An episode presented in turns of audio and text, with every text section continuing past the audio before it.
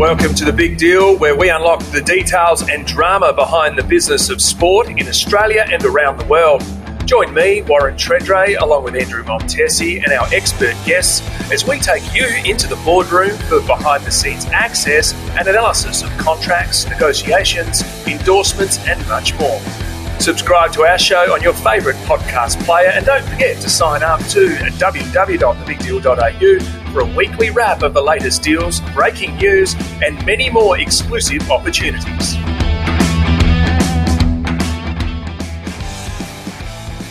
Hello, everyone. Welcome back to another episode of Big Deal. I'm Jack Hudson, and join me as always, AFL legend Warren Tredrea. Tredders, how are you, mate? And I'm Warren Tredrea. How are you, mate?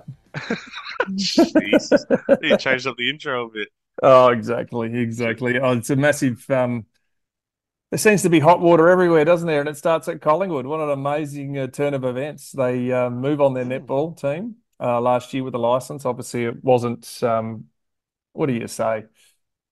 Washing its own back in terms of finances. They decided to give up the license. I think Craig Hutchison's um, uh, picked up the license. Um, Yep. So the Collingwood netball team's no longer, but they've copped a fair bit of heat in the social media space, Huddo, and this is all off the back of um, the Collingwood facilities um, effectively ripping up a uh, netball court, Yep.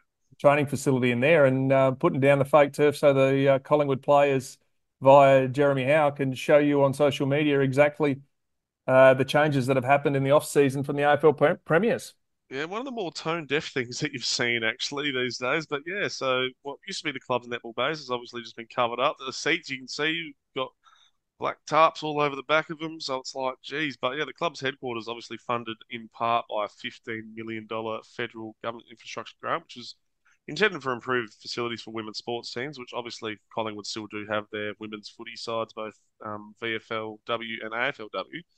But yeah, the Super Netball team got out the back door because they were losing a mill a year, and but Collingwood as a whole made seven and a half mil profit. So yeah, it's a bit of an interesting one, but yeah, no, it was very tone deaf and just social media just smacked them.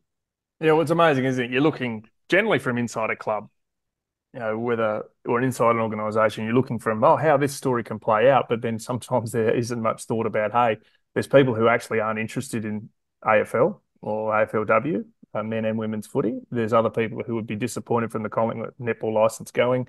So then people are saying, well, you should have to pay back the money. Well, I'm not sure it's anywhere near that. But the reality is, this is um, these are situations that often a lot of clubs are going to face. Um, obviously, big money offered for infrastructure. Clearly, a tough decision for them to make it. It really doesn't follow through. They just wanted to focus on their core business. Um, but when you report, as you say, you report a seven and a half million dollar profit. Um, and let's face it, there was a, there was an area where Collingwood went to, like a lot of uh, different organisations. You only got to look at Barcelona overseas, where financially that's not great. Real Madrid, they, they have multiple teams. You know, they not only have soccer teams, both um, male and female, but or football teams, as you say over there. Um, they also have basketball teams, male and female. So that was the model that a lot of people were pursuing. And if there was one team that was going to pursue it and comfortably, it was Collingwood. But obviously, they've made a decision with the the new uh, CEO Craig Kelly coming in Jeff Brown, the uh, new president, uh, a new era under, you know, um, from a football perspective under Craig McRae. A lot has changed since the Nathan Buckley, Eddie McGuire, uh, Gary Pert's uh, sort of era, if you know what I mean. Uh, Yeah. Even though Gary Pert's been at Melbourne for quite some time, but you know, obviously with the changing of the figureheads is the changing of the decision making, and uh, this one was probably got backlash to a stage that the uh, Collingwood uh, social media accounts were were blocking comments. You know, when that happens, then uh, Mm. clearly it hasn't been taken well. Yeah, I think the way they handled it probably wasn't the best part either. You're blocking accounts, like obviously, like they've left it up, but the elephant in the room still very much wasn't addressed. But to block people was a bit, yeah, it's a bit extreme, especially from a professional sporting account.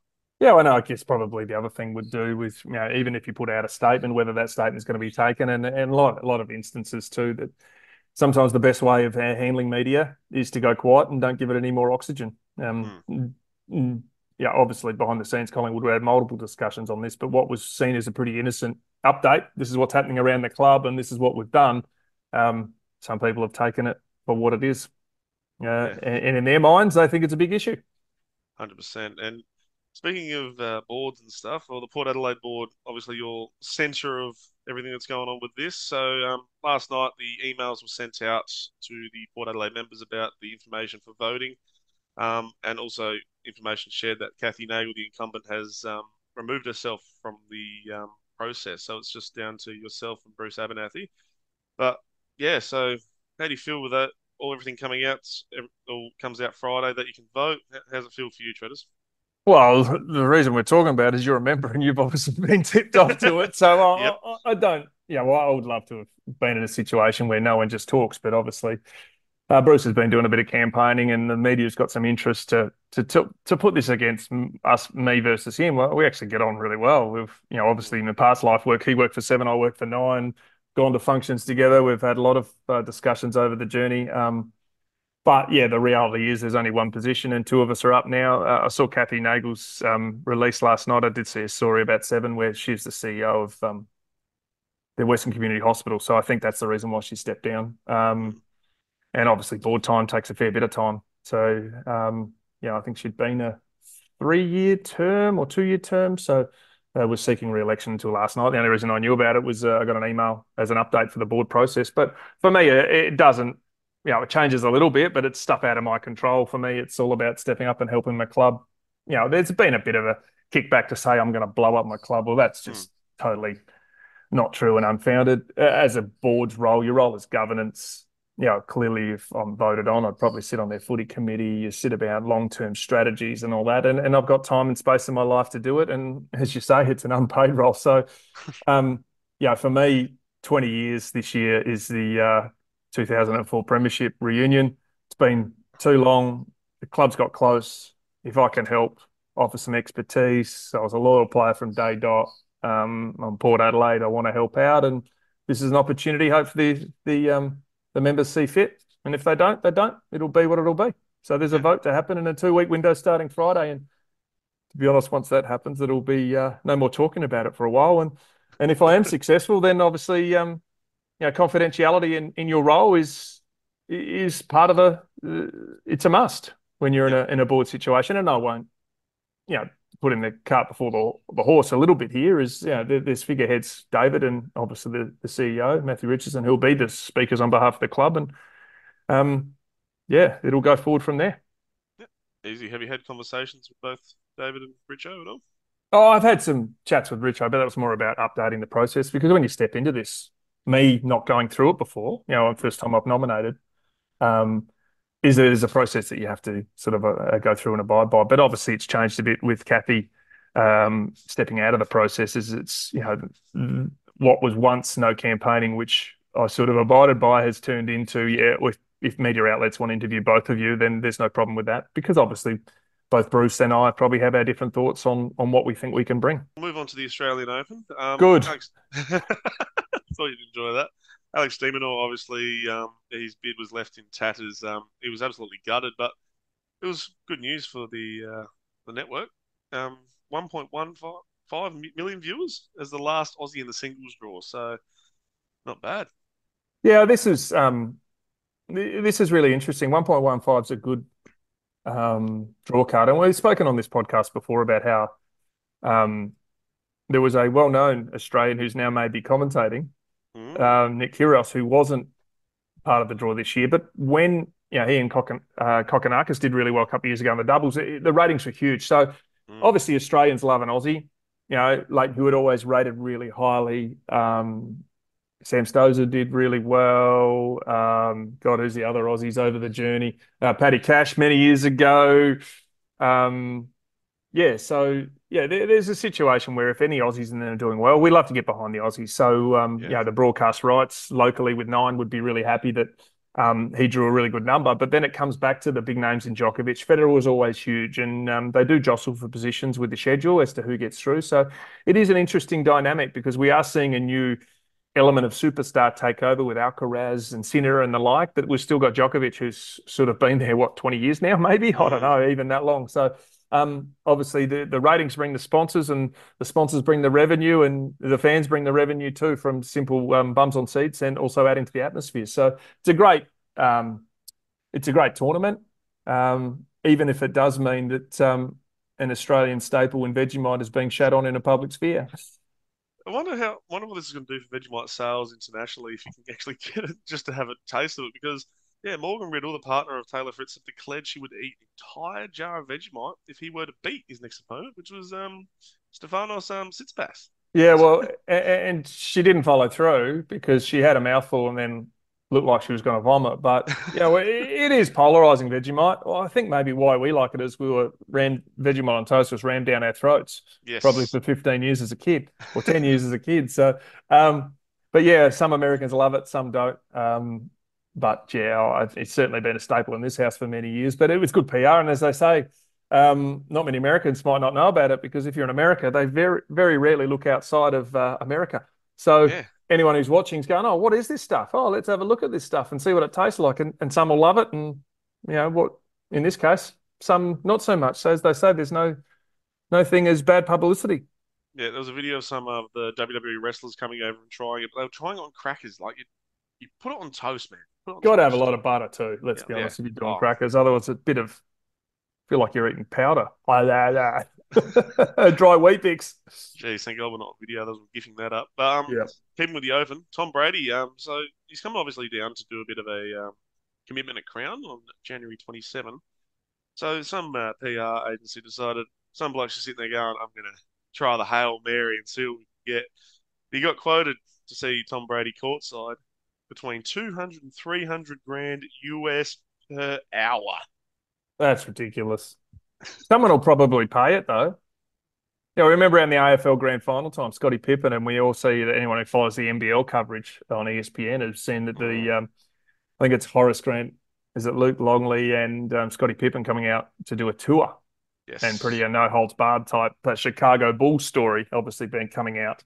Um, but he, uh, Scottie Pippen, was well received both at the AFL and NRL Grand Finals. Um, and this is sort of following suit. But geez, there's some money, some money involved, and for you know for him to go to an event which you'd suspect if he's doing a promotion, he's probably want to go to the Australian Open. He's never probably been to it before. Um, but to get your your pockets lined, not sure uh, who's going to pay that, but maybe someone is. Someone wants to entertain it, and they'd obviously get a plug. But are you going to get value for two to three hundred thousand US dollars worth in value? because this is a bloke. Let's be honest, this is a bloke, and we'll touch on sports analyst soon. He starts in the fall, so the the end of sort of our um, what's the fall? That's spring, our time. so. Yeah. Um, so he starts his ten year Foxtel uh, as a sports analyst for the NFL. He's on thirty five million US a year, fifty million Aussie, ten year deal. So he's not short of a quid, Tom Brady. I don't know what you do with that sort of money, but spend it. You'd have a crack. Oh, oh you'd absolutely. You'd spend yeah. it on some dumb shit. Yeah. So Speaking true. of a bloke who could probably afford it, Rafael Nadal is reportedly signed as a tennis ambassador for Saudi Arabia. So he's planning to build an academy in the country. So another athlete going to uh, Saudi Arabia in some sort of capacity. Yeah, well, there's two ways to look at this. Mm. You and in a world, and we talk about social media before, what's great and whether Vegemite gets coverage or, you know, Collingwood didn't look so good and all this. But I find it's interesting how hypocritical we are in certain situations. So for me, Rafael Nadal is taking making a significant earn. Right, this is no different to Roger Federer being based in Dubai for many years. Um, obviously for tax reasons, but also too for significant endorsements and sponsorships and um, support from their royal family. Um, Nadal has taken the Saudi money. Uh, we've seen a bit later in this podcast talking about um, soccer players, and you know Ronaldo scored the most goals of anyone in the year uh, playing out of the Saudi league. People say they're sellouts. Some are working, some aren't working. But I do pose the question, and I did see this on social media, which I thought was really interesting. If it was Novak Djokovic, how would this be received? Mm, not where, not very well. Is that no different?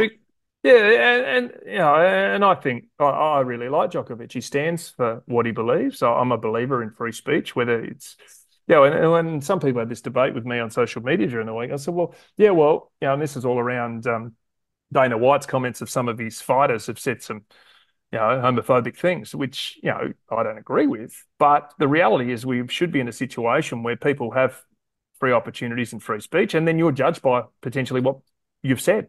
So, you know, a little bit of live by the sword, die by the sword, so to speak. So, yeah, you know, I'd suggest that if this was um, Djokovic taking out the Saudi money, then it'd be a lot more negative story in light of his so-called polarizing opinions or confronting opinions. Um, than other people have. But Nadal clearly signed on, clearly towards the end of his career, missed Australian Open with a crook knee. So, um, you know, if the people, the the young kids of Saudi Arabia are able to take up a tennis and make a tennis career, and they get some talent out of that, then it's a winner. But if it's just a cash grab, then it's probably you know not going to. I think anything you. The key bit for me in sport is, um, you got to give back, Hmm. And if you're in a position to give back, whether it's publicly in the media and or be an ambassador, you're only one brick in the wall. And this is the bit that I get. Nadal, unbelievable player. Roger Federer, unbelievable player. Nadal, unbelievable player. Boris Becker and Lleyton Hewitt. But there's still only one brick in the wall because the game is bigger than individual. So uh, I like the fact that he's giving back. But if it's just a cash grab, then people are just going to see through it. Yeah, there was a bit of a poll on social media that said, um, "Is um, Rafa a sellout?" And eighty-one percent of people voted yes. So it's a bit interesting to see what how people. Yeah, and this is the thing. We can sit there and click and go, yeah. First thought would be probably, yeah, he's cashed in, he's sold out. But the other side is, well, okay, in- involving in this deal, imagine if we got total transparency from the business of sport, as we talk about on the big deal, is he's going to provide this many days, he's going to move there, he's going to run tennis coaching for individuals, he's going to work with people, he's going to coach them. Uh, he's going to work with Saudi brands and sponsorship brands about getting their merchandise as opposed to, you know, he's probably a Nike based athlete already. I'm not 100% sure of his sponsorship status, but how much he's going to give back to the people. You know what I mean? But, or you've had these in the situations in the past, Qatar World Cup, where David Beckham becomes an ambassador for pick a figure, 20 million. Yeah. But all it is is a smile with the dignitaries. You know what I mean? Yeah. You know, are you running academies? You know, Andre Agassi was a classic back in the day. He's still, and even LeBron James, they, they both had schools where under uh, privileged kids have actually got through school and finished schooling off the back of their funding and their schooling. That you know, Andre Agassi did it, I think, 20 years ago. So they've had kids who've just gone into this school, weren't able to afford much, get fed, get put through school thanks to their foundations. Well, that's a positive. So there's a lot to talk about in this sphere, and I'd love to know more detail that's probably going to be revealed. Hundred percent. Uh, we move on to the A League, and there's been a bit of a full-on week for the A League and the APL. So Canberra's men bid for the A League. It's rumored that was going to be announced this week because Yeah. obviously they have the um, in the A League women's competition, Canberra United. Um, there are concerns whether it should happen, considering um, the APL this week laid off around 50% of its workforce, and the Keep Up platform, which was its own media platform, sort of has blown up. Um, so yeah, it's wondering if it's going to happen or not. Um, it was set to expand next season by both Auckland and Canberra United, Auckland billionaire backed. So yeah, it's a bit of an interesting situation, but it always seems to find itself in this situation in Australian football. And how does it fix itself? Well, and this is the bit. It, it's like anything. It's it, it's got to be grassroots. Soccer has a wonderful following grassroots. They've got to work out how they can engineer grassroots players to stay in the A League. And you know, uh, Irankunda, who's playing for Adelaide, has signed for Bayern Munich. Obviously, he's going to leave the shores at the end of the season. Um, we've seen other players, Craig Goodwin, go. You'd love to have them buy in 24 7, but we're a feeder league and effectively a post Europe league too. So if you want to come home afterwards for lifestyle wise, that's the opportunity. So A League's a great product, um, but it needs bums on seats. It needs a TV deal that complements it. I must admit, I don't watch anywhere near as much A League after they left Foxtel because Foxtel, I've got Foxtel at home. I could watch A League. I could watch Premier League. They left many years ago. Go to Optus Sport.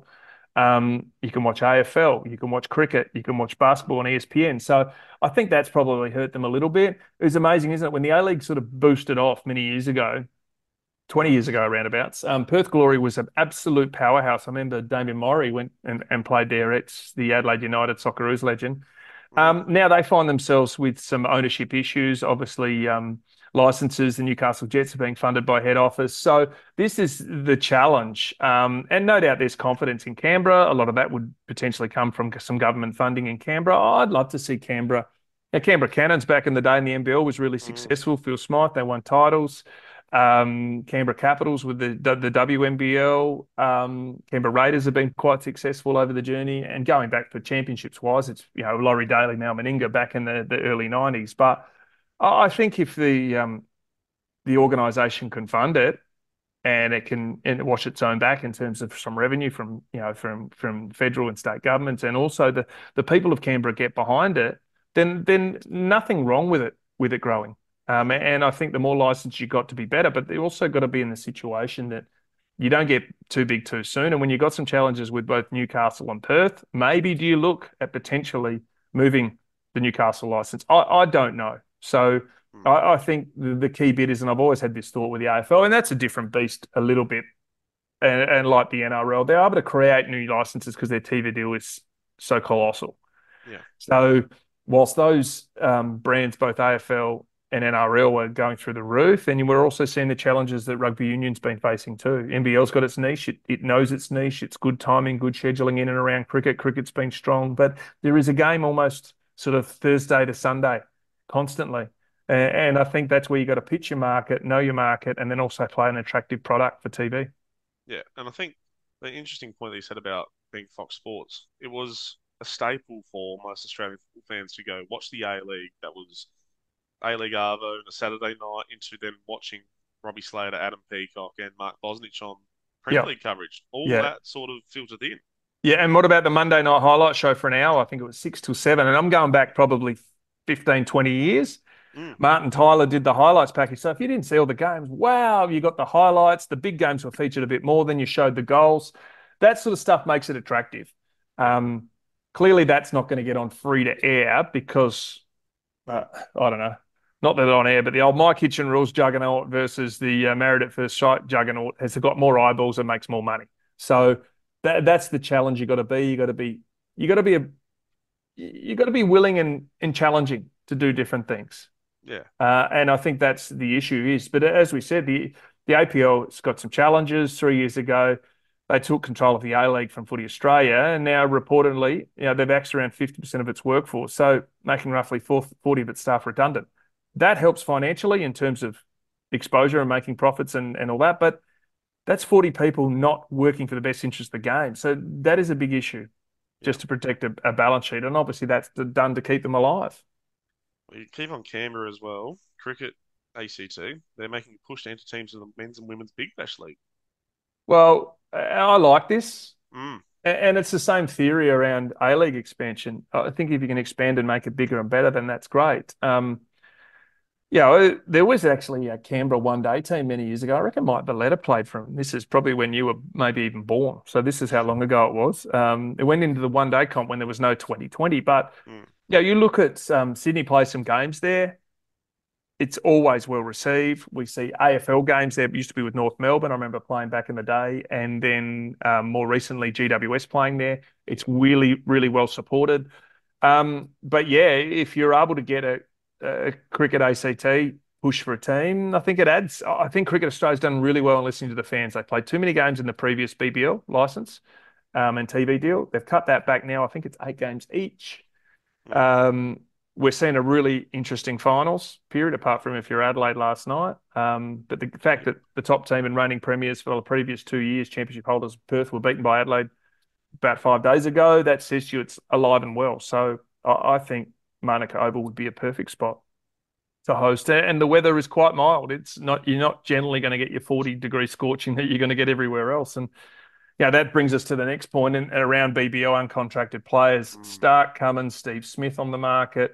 There's 51 players uh, yet to put pen uh, to paper on BBL um, 14. Other names: Alex Carey, Travis Head, Marnus Labuschagne. All those guys, current Test players. So there's always the restriction around those guys, how much they're going to be available for. Dave Warner's the name outside of that. Obviously, he's retired from Test cricket, so his bounty on his get, get head gets even bigger. But also heard a discussion last night in the Big Bash coverage is the Dubai League, which generally has a crossover and where Australian players have had to leave ahead of finals. Chris Lynn a couple of years ago for Adelaide. I think they need to coordinate these leagues all around the world. Clearly, no one competes with the IPL, but everyone moves around the IPL. I think if you've got England, you've got Australia, you've got the Pakistan, you've got the um, Dubai League, I think the more you can work together, the better it'll be for the sake of uh, 2020 Big Bash cricket all year round. Yeah, we've seen New Zealand playing currently. It's not going to get the traction while Australia's playing. So it needs to be niches and to to work with each other. But yeah, Davey Warner will be up for a massive payday as he's effectively a gun for hire. Um, whereas he's not being dictated to like all those names Smith, Stark, Cummins, Carey, Head, Labuschagne, who are in the test team, who have to do that as a priority. Yeah, obviously it's run during the school holidays, but would you start it earlier just to make sure you have that star factor for the finals? Yeah, I think that has to be the case. Um, yeah, and, and and there's also too. We took it at the recent Test match in Adelaide. How you know they got Mm. pretty good crowds considering only last two and a half days. Um, and the Premier Peter Malinauskas has sort of teed off on Cricket Australia, but obviously Australia, uh, South, South Australia for the second year in a row, who's got the lowly ranked West Indies. It's finished in two and a half days. The Adelaide Test, the South Australian people rock up, rain, hail or shine. Even I think they had twenty five thousand or something ridiculous on a day where they only expected to play an hour of play. Um, but pretty much the excuse that was given was the fact that oh we have to get Big Bash games in. Um, so that's why Adelaide, who has historically taken the leap of faith on pink ball cricket, made it its own, has now missed out on the pink ball game because uh, and had a time zone where it, uh, a location where it used to be pre-Christmas.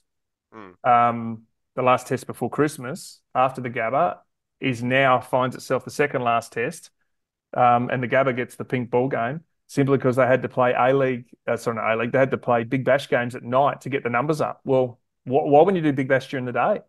Mm. The argument is pulls bigger numbers than it does um, Test cricket. Yeah, it's always a nice balancing act with all the different um, styles of cricket, isn't it? Absolutely. And all the governments pitch for these times and pay good money for it too. So you can't expect the old government infrastructure to keep on delivering if you're going to deliver second rate fixtures um, to states that are, are outside. Let's face it, if you're Melbourne and Sydney, you dictate what you want.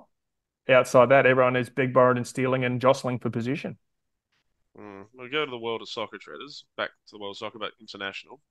So, so Jim Ratcliffe, obviously we've spoken about before, owning part of Manchester United, taking control and all that sort of stuff. He could be forced to sell that stake in 18 months because of a tender document revealed a number of rules on the future sale of Manchester United. So, there we go with these. The Glazer family are not allowed to either solicit or even encourage any new offers for the first year after the tender is completed on February 13. However, Yeah. once that first 18 month period has passed, the Glazers can sell the club outright, which would force Ratcliffe's company to sell up every share they have to a new buyer. But it, So he'd get his money. wow, back. but he doesn't even have a, a clause in there to say we can negotiate exclusively first, by the sound of it. Yeah. So it's uh, a bit interesting to see what could happen there. But the Glazers have been rumored to be selling for nearly two decades. So Yeah, but and, and under this new deal, he's 25% over, but runs all operations. So we've already seen that they've um, willed the axe. Um, yeah, he's brought in the Manchester City. Um, yeah, Uh, executive. Yep. yeah, yeah. So th- this is a really interesting way, as we said, that uh, Omar Berrada, I think his name is, um, is doing the reverse Carlos Tevez. So uh, Tevez obviously went from United as a player to City as a player. So he's the new CEO. Um, he's effectively, you know, was effectively chief operating officer for City's footy group and will step away from that role to be the Red Devil CEO. This is obviously Ineos, who is uh, Ratcliffe's business, is effectively he's running the show now, and he's a highly regarded uh, executive. Worked at City since 2011, um, largely credited for a lot of the success from the club, and have seen, um, you know, the question remains: is there's 115 charges that City is potentially going to face for financial fair play. So some people are questioning whether he jumped beforehand, but obviously this is a bigger and better role. And uh, as they say, divide and conquer. If you're up against a, a juggernaut, which Manchester United was at for a long, long period of time, City's doing that on the field. So he's looking to divide and conquer as much as he can and go and get in the right person. But yeah, interesting that the the world of big billionaires is uh, the one that doesn't always make sense. We've seen it from uh, many clubs beyond time and even to a stage that the Saudi money we touched on earlier with Rafa Nadal has now faced Jordan Henderson. He walked Yeah. out, right, on a Mm. £170,000 a week deal as Liverpool captain one year to go. He took up an offer for 70,000, uh, £700,000 a week. Gee, Um, uh, was it? No, it was actually whatever it was. Thir- sorry, take that back. Uh, his deal was then 30 million uh, pounds to play, right, per annum Jeez. uh, on a deal for Saudi Arabia.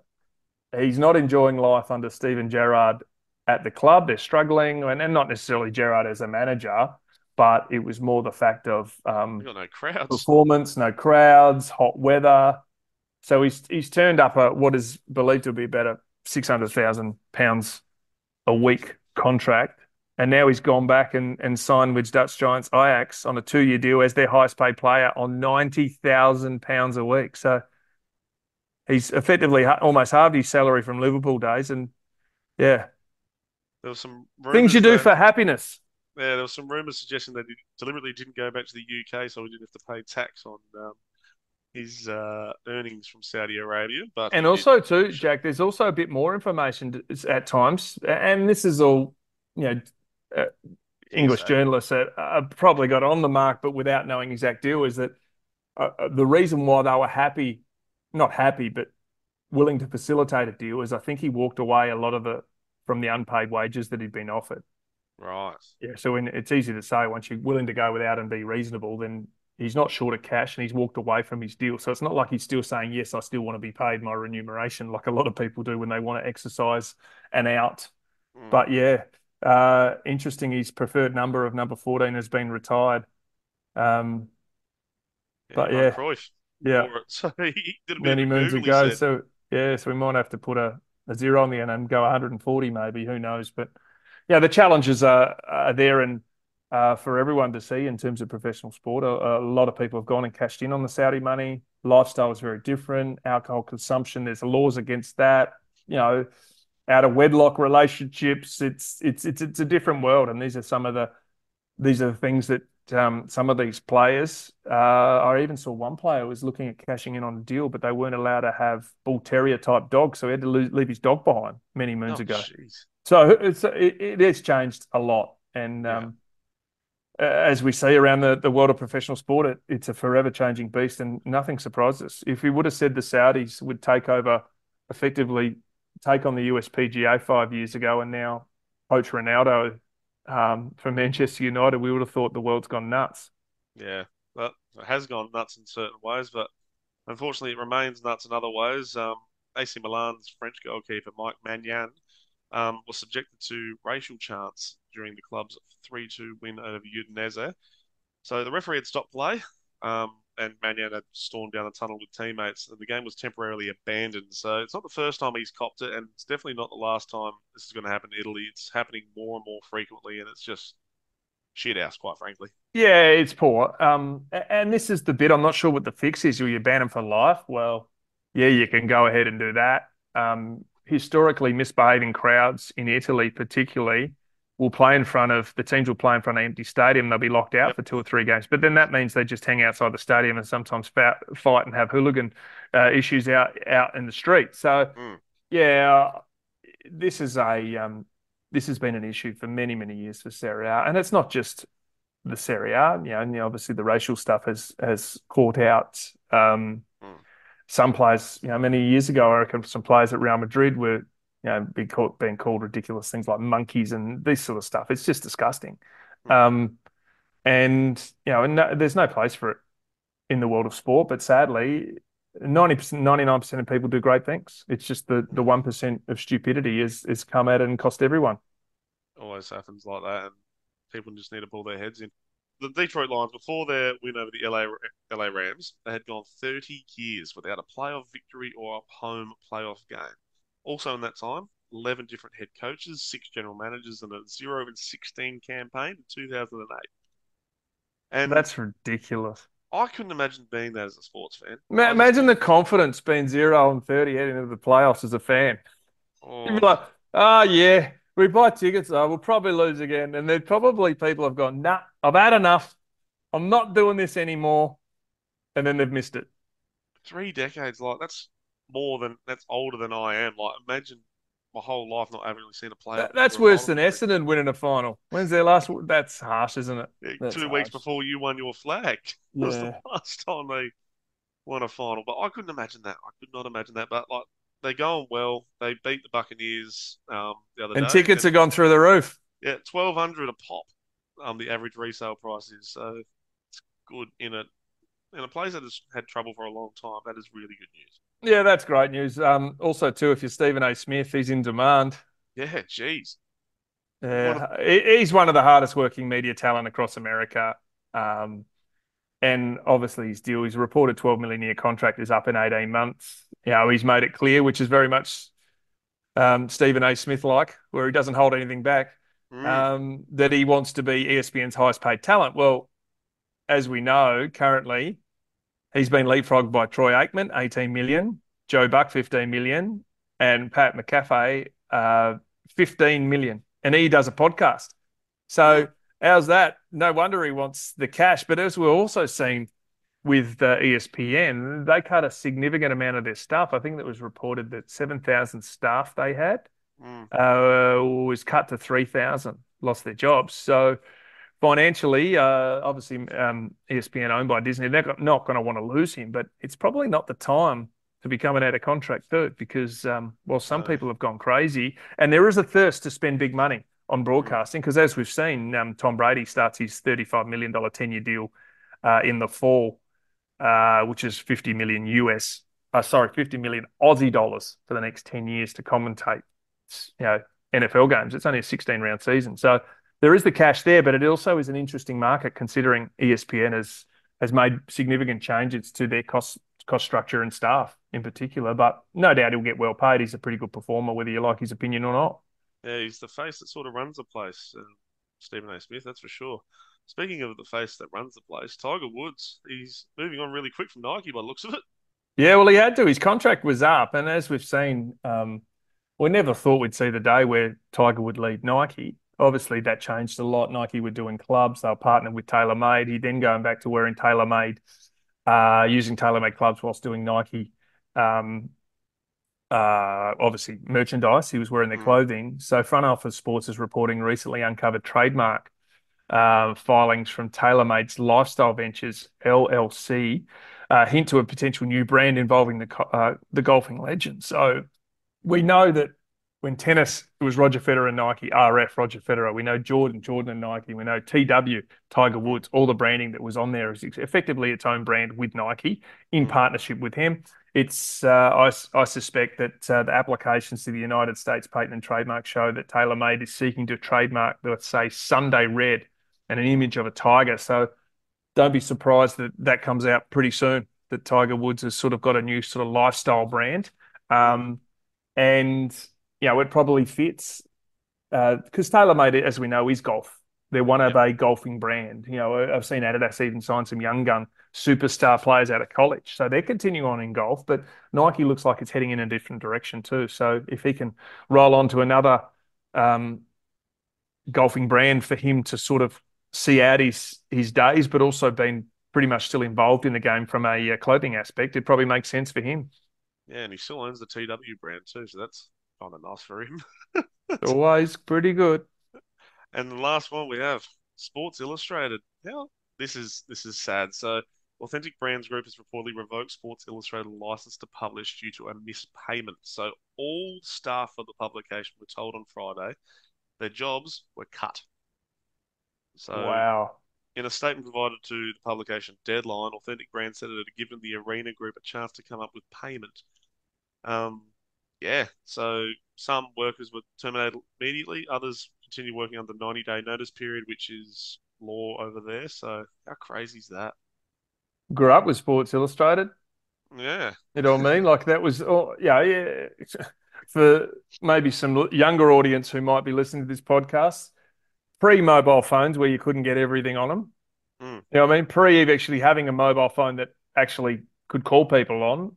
You, how many hours do you used to spend in the local um, news agent looking at the latest Inside Sport uh, slash um, Sports Illustrated.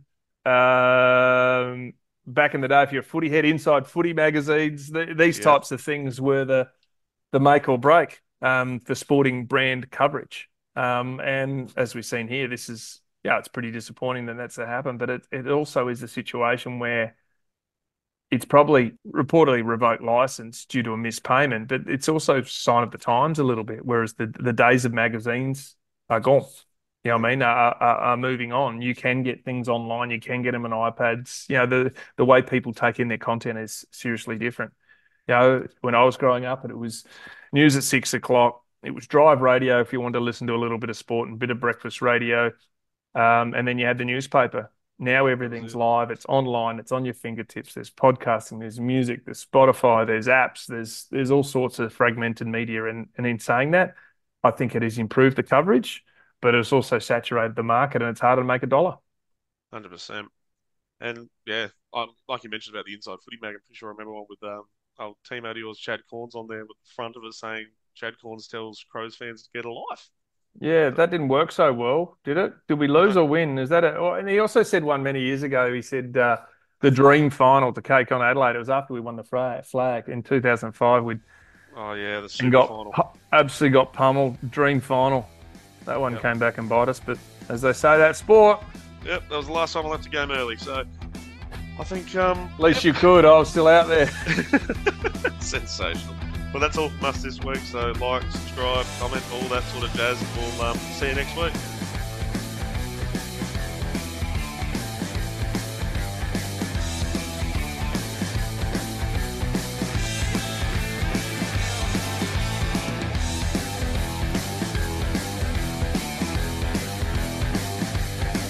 Thanks for tuning in to this episode of The Big Deal. Before you go, don't forget to join our community by subscribing for free at www.thebigdeal.au and get a weekly email bringing together the hottest sports deals, breaking sports biz news, as it happens, and much more. Join me at www.thebigdeal.au.